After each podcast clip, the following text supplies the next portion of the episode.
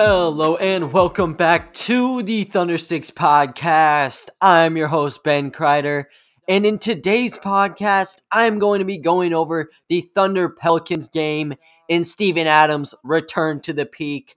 My thoughts on how we played and who played well.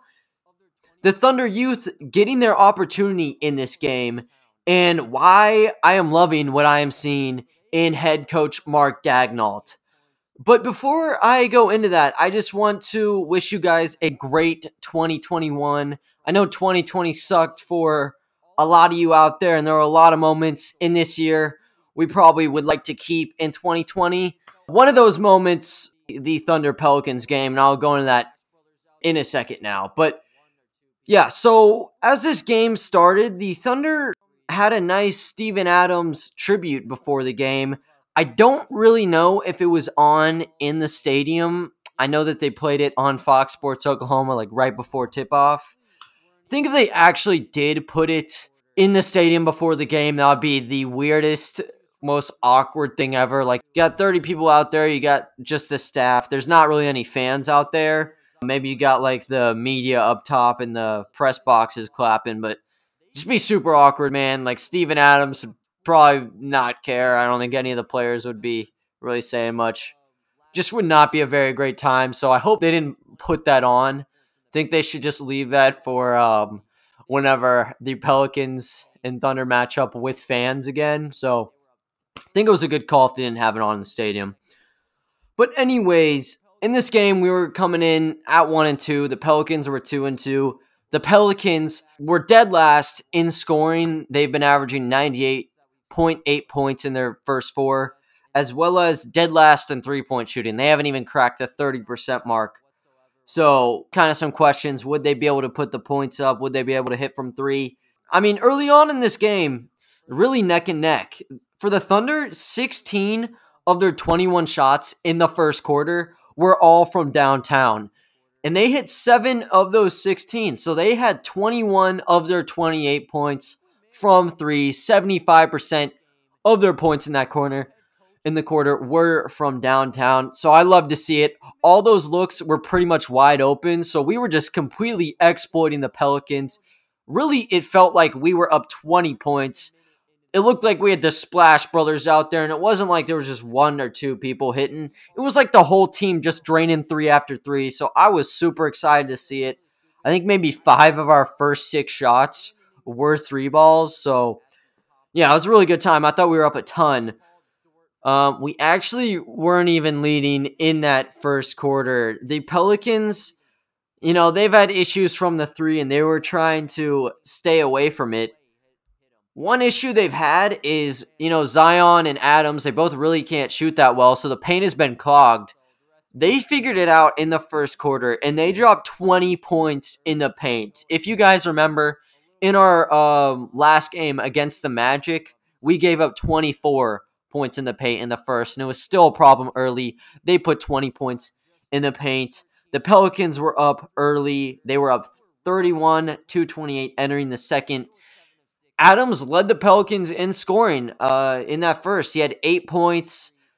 A lot of just putbacks for him. He may have had one of his, you know, cool push shots that we've seen him do a ton with us in his seven years with the Thunder, but he was just aggressive. He was not passive whatsoever, which is some things that he's kind of struggled with. In his last couple seasons, he was a bit passive. Super aggressive early on with those eight points. For us, George Hill and Al Horford had six apiece. I think both of them hit two threes in the quarter. I think we may have witnessed history in this game as Thunder head coach Mark Daigneault called a coaching challenge not even a minute into this game. With 11.07 left in the first quarter, he already used his challenge. Brandon Ingram went up for a three at the top of the key, and they called Dort for a shooting foul. Watching it on television, it didn't look like Dort even hit Ingram, so I think Daigneault might have seen the same thing. Like, no way he hit, hit him. Uh, they went to review, and it was clear as day. Dort hit him while he was going up for the shot. So the rest made the right call. I just really like that he used his early, and I will go into that a little bit more later on. But yeah, that was something that I love to see from them. And then in the second, the Thunder shot just 4 of 13 from 3 in the quarter. They were really hot. I told you they hit 7. They were 7 of 16 in that first quarter. They dropped to 4 and 13 from 3 in the second. They only put 19 points up in the quarter. And the Pelicans, they also struggled from 3. They went 3 of 10 but they had 12 points in the paint compared to R6. So that's really what elevated them. And then they went on an 8 0 run to close the half in the final three and a half minutes. That pushed their lead up to 11. The Thunder were down 47 to 58 entering the second half. And in the third quarter, neither team could really gain any sort of ground. It was pretty much a back and forth. I think the Thunder might have chipped the lead down to six a few minutes into the third, but Pelicans went right back. It was really just lingering around like the 8 to 12 range all the quarter. Some things to note though Darius Bazley was super aggressive starting that half out, and he actually got two quick fouls on Zion Williamson. Zion picked up his third and fourth fouls just five minutes into the third, and he had to sit the rest of that quarter. So Bazley's aggression paid off big time. And the other thing, with three to go in the quarter, Brandon Ingram straight up sledgehammered Isaiah Roby in the face while he was going up for a layup. Take a listen to this. Hayes wasn't ready for the pass.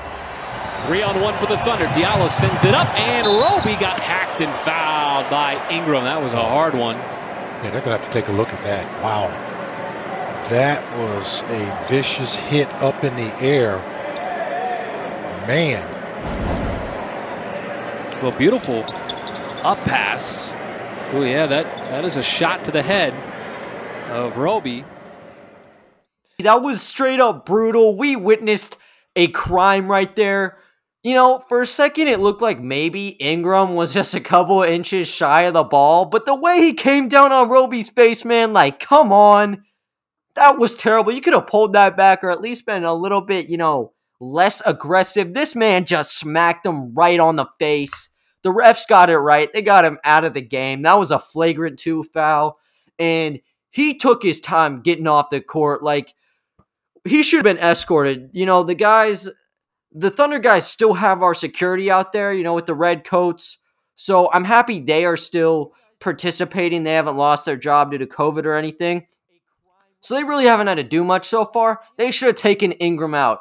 Ingram was out giving high fives to every Pelicans player, hugging the coaches. Like, what are you doing, man? Get to the back already. We should have called on the security, get him out of there. There was like a whole possession where in the background, Brandon Ingram is like giving bro fist to Jaxson Hayes. Like, come on, dude. Just come, let's go. He finally ended up leaving, but I think that would have been a good use of the security right there. Personally, I thought that with Ingram being taken out of this game, that would have been a turning point in the Thunder's favor. Brandon Ingram was the team's leading scorer at that point, and at the end of the game, he still was. He had 20 points on 8 of 16 shooting, 7 boards, and 2 assists on his time playing there. So, yeah, I just thought with a guy like that being taken out, that would be our perfect opportunity. Seize the moment and take away from, I think they had a 12 point lead by the time he had to leave. It was either 10 or 12. Actually, you know what? Take it back. It was 10 because in those final three minutes of the quarter, they extended it to 12. So they actually gained two more points. Didn't seem like they took much of a hit with Brandon Ingram gone. So they were up 85 273 entering that fourth quarter. Mark Daigneault, in the final couple minutes of that third and in the fourth, threw out a lineup of Teo Maledon at the one, Hamidou Diallo, two way player Josh Hall, Aleksej Pokusevski, and Isaiah Roby rounding out that five. The Pelicans were running a majority of their starters, so the Thunder just could not get things going with the lineup that we had out there, and it was completely cool. It was all about just giving these young guys some shots to perform it didn't seem like we were doing that terrible. We got good looks even with those five. Just couldn't hit it. There were a couple clumsy plays here and there, but overall, didn't seem like they were doing that bad. until you looked at the stat sheet. Through two minutes, we only had two points to our name. The Pelicans, on the other hand, they had 17. So they just completely blew the game open. It's pretty much all she wrote. Thunder ended up having seven points in total in the fourth quarter. Pelicans had 28. So we ended up losing by 33 points. 80 to 100, 80 to 113 was your final score of the game. For the Pelicans, they had seven players in double digits. Adam in his Adams in his return game put up a double double. He had 14 points and and 10 rebounds. Eight of those points, like I said earlier, came in that first quarter. Just super aggressive, and he continued to stay aggressive. Something that he really was not showing in his first couple games with the Pelicans. I think he figured it out. And what other place to get comfortable than the Peake? Because, you know, he's been there for seven years. Anyways, another dude I want to highlight Nickeil Alexander Walker. He had 14 points off the bench for the Pelicans. He was a major factor in getting them the W, specifically in that second half. And fun fact I know that Chris Fisher said this on the broadcast, but he's actually SGA's cousin. They grew up together in Toronto. And Nickeil not only won the family rivalry in that game with the W, but he also won on the stat sheet. SGA had a season low of eight points on three of 10 shooting. He went two of six from downtown, and he had four rebounds and four assists as well. But the Thunder as a team just lived and died by the three. They were killing it in the first from deep, like I said, seven threes for them. But then after that, they just went cold. They were 7 of 32 from 3 in those final 3 quarters. That is just 21% from the field and they couldn't really ever get it going in the paint. It was all just jacking up those threes. They were good looks, not falling. That's how you end up getting those 21% uh, from there. And that's why I ended up losing by 30 plus in the game. But going into player stats, I know I already covered SGA, but I expected a 30 piece from him. I was hyping him up in the preview podcast as well as in an article on my game preview I have on my website, Kyle Singler for MVP.com. Make sure to check it out. I had him as a guy I thought was going to be dropping like a 30 piece. I thought he'd be wide open on shots, like off of screens, with Adams being their dude down low. I don't think he's fast enough to help at all on screen. So if you're getting a high screen from him, SGA, I thought would be wide open for a midi or something. He was for the most part, but he just could not convert, and that's how that's how he ended up just scoring in single digits with eight points. Al Horford actually was the team leader in points, and he wasn't too hot in our first three games with the team. I'm not even sure if he cracked double digits, but I know that he was kind of stinking it up from downtown and not being that great of an asset. He still was doing nice on rebounds, but just shooting wise, it wasn't there. He was shooting great in this game. He was 7 and 9 from the field, 3 of 5 from downtown, 17 points with 6 rebounds and 3 assists. Really could not complain about him on the offensive end. Just one thing though, man, I don't know exactly if the game plan is always for Al Horford to be camping down low on screens in general, but there's so many high screens that are being used on the Thunder, specifically early on in these games and in the later parts. Whenever Horford is on the floor for us, they are going screen heavy. And the reason they're doing this is because Al Horford is not trying to hedge. He's not fast enough to really keep up with these screen setters. So if they roll, Horford's kind of caught up in a bad situation. So he's a bit of a liability in the pick and roll, and the Pelicans use that to their advantage. And that's how guys like Brandon Ingram and Nickeil Alexander Walker found some touch tonight. It was off the screen. So if he's stepping up on the screens, perfect game from Al Horford. There's nothing I can complain about from him.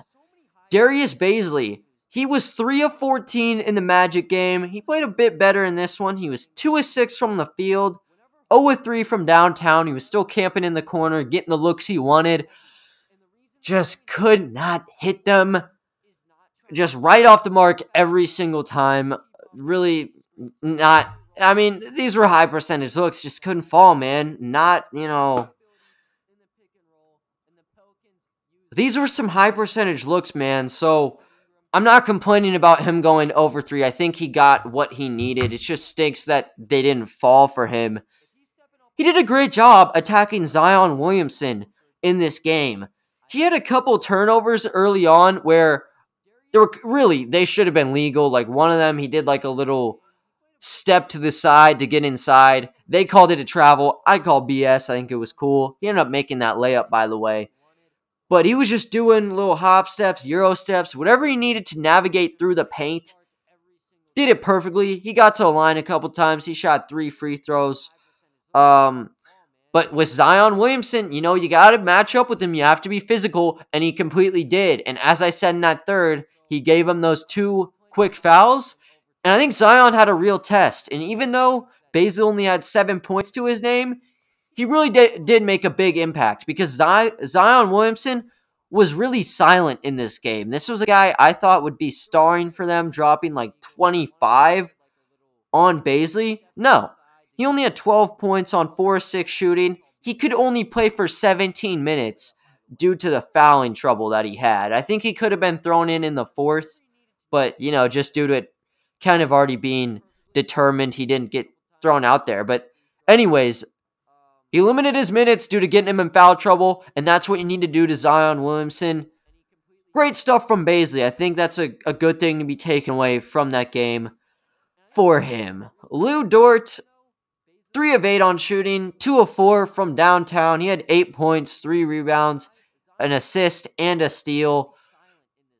One thing with Dort was he was coming into this averaging 19 a contest, and I think we all kind of knew in the back of our heads that probably would not be like the common trend every single game with him. I think there's some ups and downs. When he's feeling it, he's feeling it. When he's not, he's kind of taking that back seat like that Andre Roberson role where he's just a defensive specialist and on offense, he's kind of hiding away, going inside when he needs to, but not doing anything extra. This was a game where he did a great job from three. I mean, two of four. When he had the open looks, he was taking them.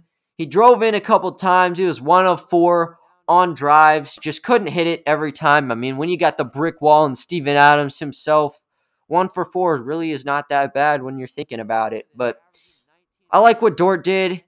He actually held Brandon Ingram to a good, uh, like a pretty good shot percentage. Like Ingram was not hitting many shots when Dort was out on him. He ended up going 8 to 16 from the field, but when he got hot, I don't even think Dort was the primary defender. So Dort did a good job locking Ingram up early in the game. George Hill in his return, he was 3 of 7, 2 of 5 from 3. He had 8 points and 4 assists. Solid thing from him. I mean, he's always just that perfect glue guy to fit in with us. So, like what I saw from him there. Mike Muscala 10 points on 16 minutes. He's too consistent, guys. We do not know what we have in Muscala. If he was on like the Lakers or something right now, everybody would be scared of him off the bench. And really, he could be playing like big time minutes and be putting up 15 a game when left open. He's deadly, guys. He went 4 7, 2 5 from downtown. Nothing you can complain about with his game. He just does whatever the team wants him wants him to be doing off these pick and rolls. There was a drive in where he set a screen. Poku was the ball handler. Poku found him again on the cut. Easy two points. This happened in the last game as well. So he's been a nice force for us on the pick and roll. And just shooting wise, man, once these teams start to cover up on him, maybe we'll see a drop in his percentages. But with nobody guarding up on Mike Muscala on these pick and pops, he's going to be shooting 40% every single game and higher. I think 40% is kind of the minimum we're going to be seeing from him if he's not covered at all. So, Mike Muscala, good as always. Aleksej Pokusevski, I'll go into all these rookies in a little bit. I do just want to say with him, turnovers was a bit of an issue. He did good passing though, and he did help out a lot with Mike Muscala. Another dude, Hamidou Diallo, he was like the ISO specialist in the Magic game. I think he cracked double digits. And this one, pretty, pretty cold. He was only one of six from the field. He had three points. He hit a layup and then he got to the line, split those. That's how he got to the um, three points right there. He did not hit a three. Shot two of them though, which with Diallo, he normally doesn't like shooting. I like that he tried shooting the ball out, man, and he had a rebound and three assists, and he's not known for passing the ball. Like how he was distributing when things were not going for him. I do think one of six, though, not the best of percentages. It could have been way worse. I mean, we've had times where Diallo's like one of eight because he just keeps driving in over and over. Limited himself, and that's how he got to those three assists, man, because he knew that it was not his time, so he decided to dish it off to players who had the hot hand. The issue was not a lot of players had a hot hand in this game. I'm not really sure how many people on our team ended up with a percentage over 50. I just got it. Three players shot over 50% in this game. It was Roby, it was Al Horford, and it was Mike Muscala. But yeah. Now moving on to some of the younger guys, the Thunder youth getting their opportunity. I talked about Poku. I kind of wanted to leave him for this segment right there. That's why I kind of just left you with that one liner and moved on to Diallo. I'll go into Poku right now. Poku in his 21 minutes, three points, one of four shooting. Guys, he finally hit a three ball and he hit it and like his res- after he hit it, he was so nonchalant about it. Like maybe he could have. I think he might have cracked a smirk, but I mean, he hit it and he was like so still faced. He was like, "Oh my god, finally I made one." Just back to business with him. Eventually, there's going to be one of these games where he is like 20 at 20, he's dropping 50 points, and everyone's like, where the hell did this happen? He's been close on all of his shots, and all of his shots have been pretty solid looks. So it's just a matter of time before we see him crack that double digit mark and finally get a feel from things. He just has to sort things out early. We know, like in the preseason, he was doing great. Took a step back, maybe just the the bright lights of it being called the regular season now. There's not any fans, so that couldn't be the reason why. But maybe he's just a little bit timid right now. He'll get the things sorted out. He had five rebounds, two steals, and four assists. And the four assists thing is what I really want to stress. He is so good at jump passing where he's driving in and he pretends to go up for a shot. And then out of nowhere, he just throws the thing down low or throws the thing across the court and it's going to be an easy bucket because he draws two people in, and that's where the jump pass comes into play with him. He did get kind of clumsy with things, though. Six turnovers in this game. It's just a learning moment. He's had struggles with the ball pretty much in all four of the games. I'm not sure exactly how many turnovers he's had through the course of the season, but I think six is probably the most he's had in a game so far. Where they came from, were the jump passes. So the jump passes have been killer, you know, when he has the guy open, but he was kind of just forcing them. Like he found himself in a good shot, and instead of just going up with it, he hesitated and just kind of launched the ball to somebody who, quite frankly, just wasn't open. So these were six pretty easy, you know, turnovers by Poku, and you know the defenses kind of got off the uh got off loose there because Poku threw it really right at them. And then there was one jump pass in particular where slings it all the way across the court. No way that this man was catching. I think it was Teo Maledon who it was intended for. If this guy could jump up 15 feet, yeah, that would have been a good pass. It was just a little bit too high up for him. Just needs to get settled in. He's great with jump passing. I think he's just been a little bit scared to get the ball off when he's open, and I think maybe he's a bit confused on when he's open and when he's not. It's just a confidence issue, in my opinion, so far. Teo Maledon, he played 26 minutes for us. That was one of the highest on the team. The only person who played more, or the only people, were SGA and Bazley. They played 29 and 27, respectively. We've seen Maledon get a ton of minutes, and I like him as that backup too. Two and nine and two and seven from three. A lot of those looks were wide open catch and shoots, and I'm so happy to see Maledon getting them off. The two that hit looked beautiful, like nothing but net. The other five just right off the mark. So, like I said with Poku, it's just going to be one of those games where out of nowhere he's hitting all his shots and everyone's going wild. He did get times where he was with Roby in the high pick and roll, which is my favorite play. Like whenever I see Roby going up to set a screen for Maledon, I get super duper excited because I love that tandem together. They've been killing it since the preseason.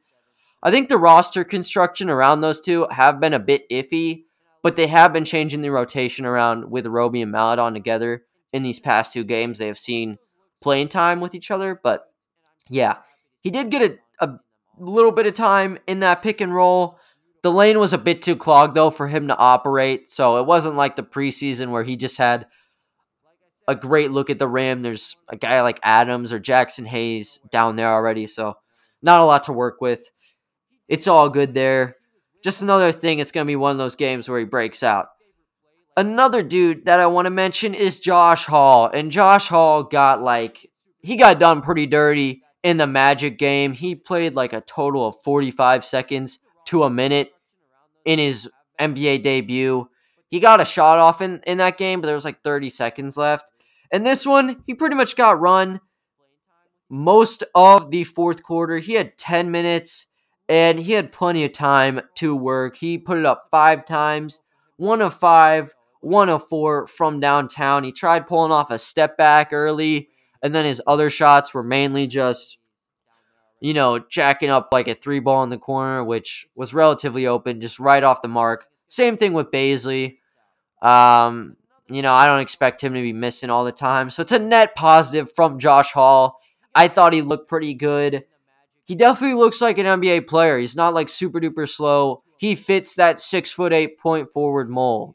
He's pretty fast for his size, and he did get inside for a layup in the game. Uh, it he ended up not converting on it, and he got to a line off the layup. Like he drove in, took that contact on his two free throws. Both of them missed. It is what it is. I'm liking Josh Hall. He did have three fouls in the game needs to iron that out, but I do want to see more from Josh Hall in these next games. Isaiah Roby, this was the dude that I have been raving about. I think everybody has been raving about him since his game against Orlando with the 19 and 7 performance. He still was just as good. He had 18 minutes and he was kind of put in some weird roles today. He wasn't playing the same like small ball center. He was facing up on Zion for like half of those 18, and he was doing great. He drew a charge on Zion. Zion thought he had an easy putback layup. Takes a shot at Roby's chin. Roby's probably going to have to get a couple stitches after this game. He got hit in the jaw right there, or in the chin, whatever, from Zion, and then sledgehammered in the face by Ingram, like I said. So, Probably rough from him. He probably has a headache, a migraine, whatever it may be. He was taking the shots though, and he was standing his ground just like he has been in every single game with the Thunder. 3 of 5 shooting, 0 of 2 from 3, 1 of 4 from the line, and he had two free throws since Brandon Ingram got ejected. Missed them both, and then I think he got two more free throws off the play since it was a shooting foul split those. I'm not really too worried about it, to be completely honest with you. Six rebounds, two of those came on offense. He is just aggressive, man. He's giving me those like Diallo plays on the boards. Roby's not skying up like Diallo is, but he's just super scrappy. Like he is fighting for every single second he has on the court. And that's what I'm loving about Isaiah Roby right now. Mark Daigneault, with putting him on for 18 minutes, I love to see that from him. You know, he saw how well he did. He didn't want to just leave him out of the rotation or play him like tiny minutes. No, he threw him right into the fire. And his first matchup in the game, like I said, was on Zion. So I'm loving Roby. Keep him in the rotation. When it's a blowout, I mean, you can still leave him in, but I want to see him in close games as well. He's not just a dude you throw in in the fourth when the game is pretty much determined. We have something in Roby, guys. Moses Brown got playing time, so both two way players got minutes. Josh Hall got more. Moses Brown had three. Just one layup from him. He kind of is just that typical like post up center. Seven foot two, a little bit skinny. Think he's gonna be developing in the G League for us.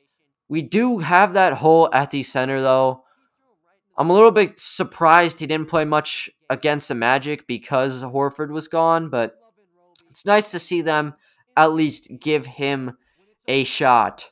When we're looking at who had to play or who got playing time in the game, 13 of our 15 active players got minutes. The only two players who did not touch the floor were Justin Jackson and Darius Miller. And Darius Miller has kind of been injured all season. Like, I mean, he had that ACL injury, or yeah, he had the Achilles injury last season. So I guess I mean he's not on the injury list, but maybe they're just still waiting on him. They they want to take it a bit easy with him. But um with Justin Jackson, man, he started in the Magic game. He wasn't that great. So maybe he just pulled the plug on him. I'm not too sure what happened there. I didn't mention Kenrich Williams in this. I'm sorry. I really don't know where to group him, honestly. He's 26, so I think I should bring him up in the core but he's also just new on the Thunder. He was 0 3 on this game, uh, 0 of 1 from downtown. Really not a big factor. But yeah. So everyone got playing time in the game except for Jackson and Miller. I don't know what the situation is with Jackson because if everyone got to play, I don't see why he didn't get to touch the court either. We'll see in time what's going on with him. But the next thing I just want to talk about, I'm loving what I am seeing from Mark Daigneault, guys.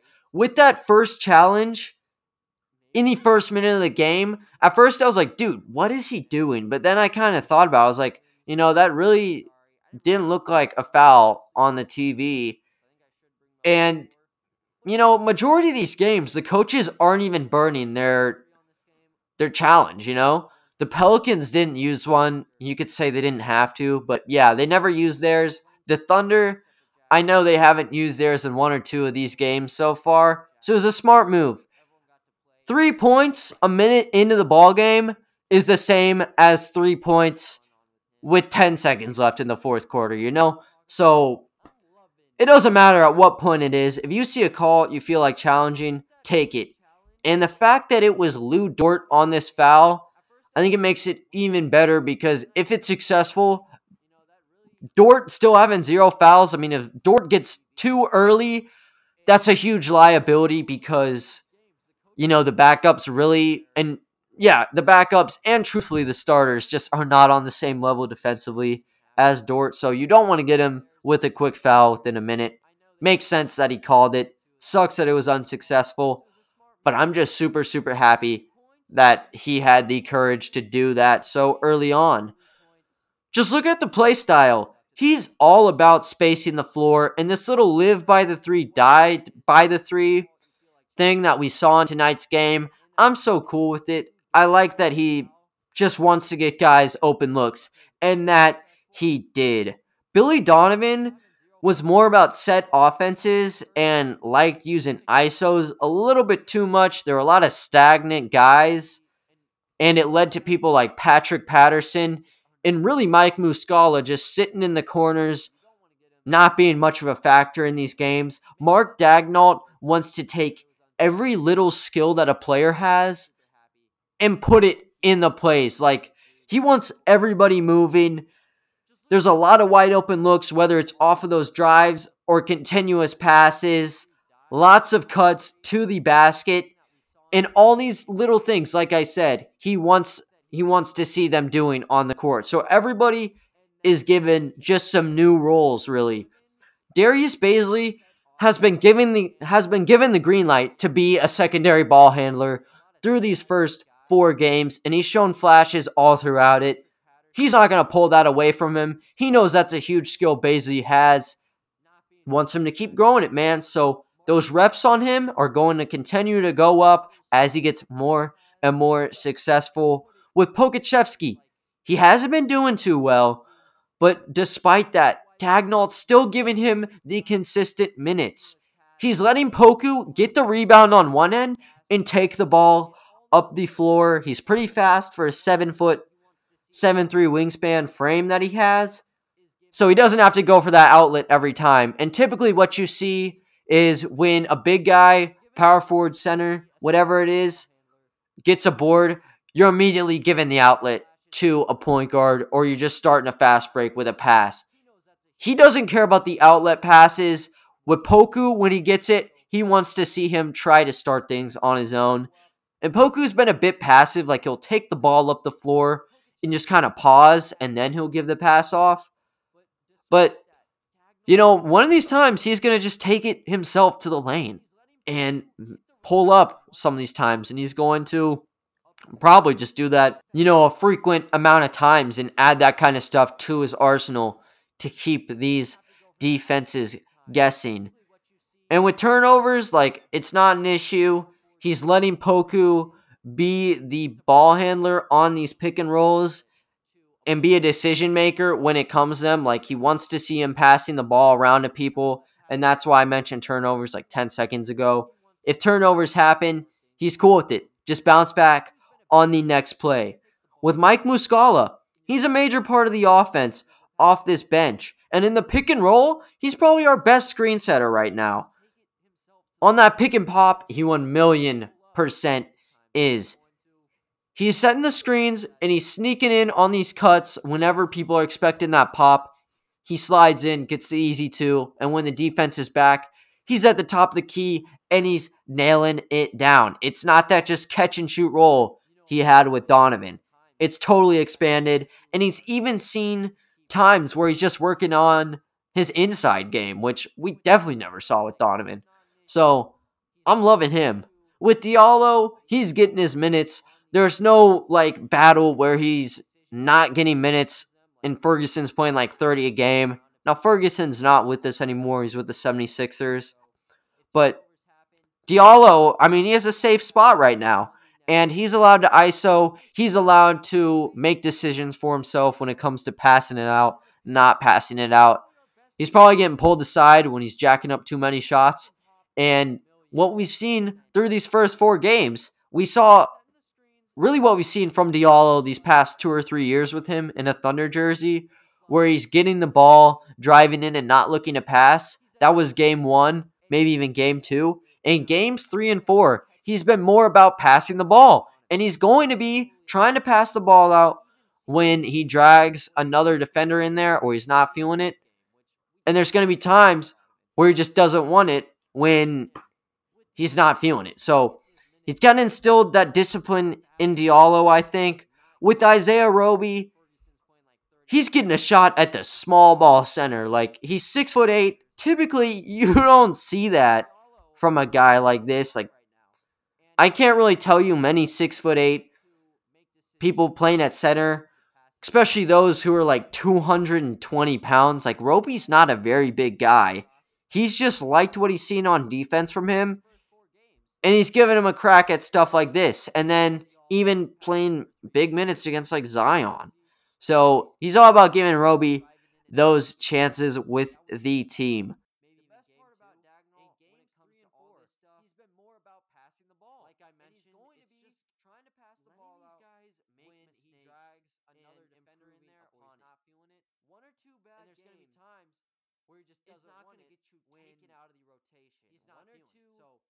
So I'm super duper excited with this squad heading into the future. Their next game is a rematch against the Orlando Magic.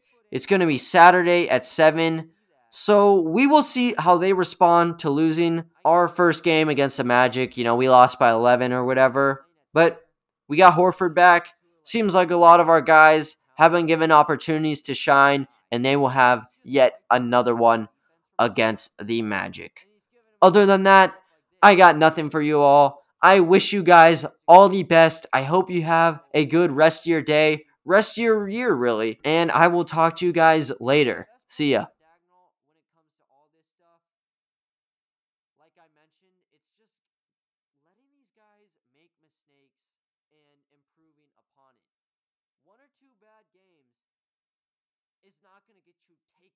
rotation. One or two bad possessions will not take you out for a series of minutes. He wants you to work through it. And what that's going to lead to is all these players just becoming even better and better. So I'm super duper excited with this squad heading into the future. Their next game is a rematch against the Orlando Magic. It's going to be Saturday at 7. So we will see how they respond to losing our first game against the Magic. You know, we lost by 11 or whatever. But we got Horford back. Seems like a lot of our guys have been given opportunities to shine, and they will have yet another one against the Magic. Other than that, I got nothing for you all. I wish you guys all the best. I hope you have a good rest of your day, rest of your year, really. Um, and I will talk to you guys later. See ya.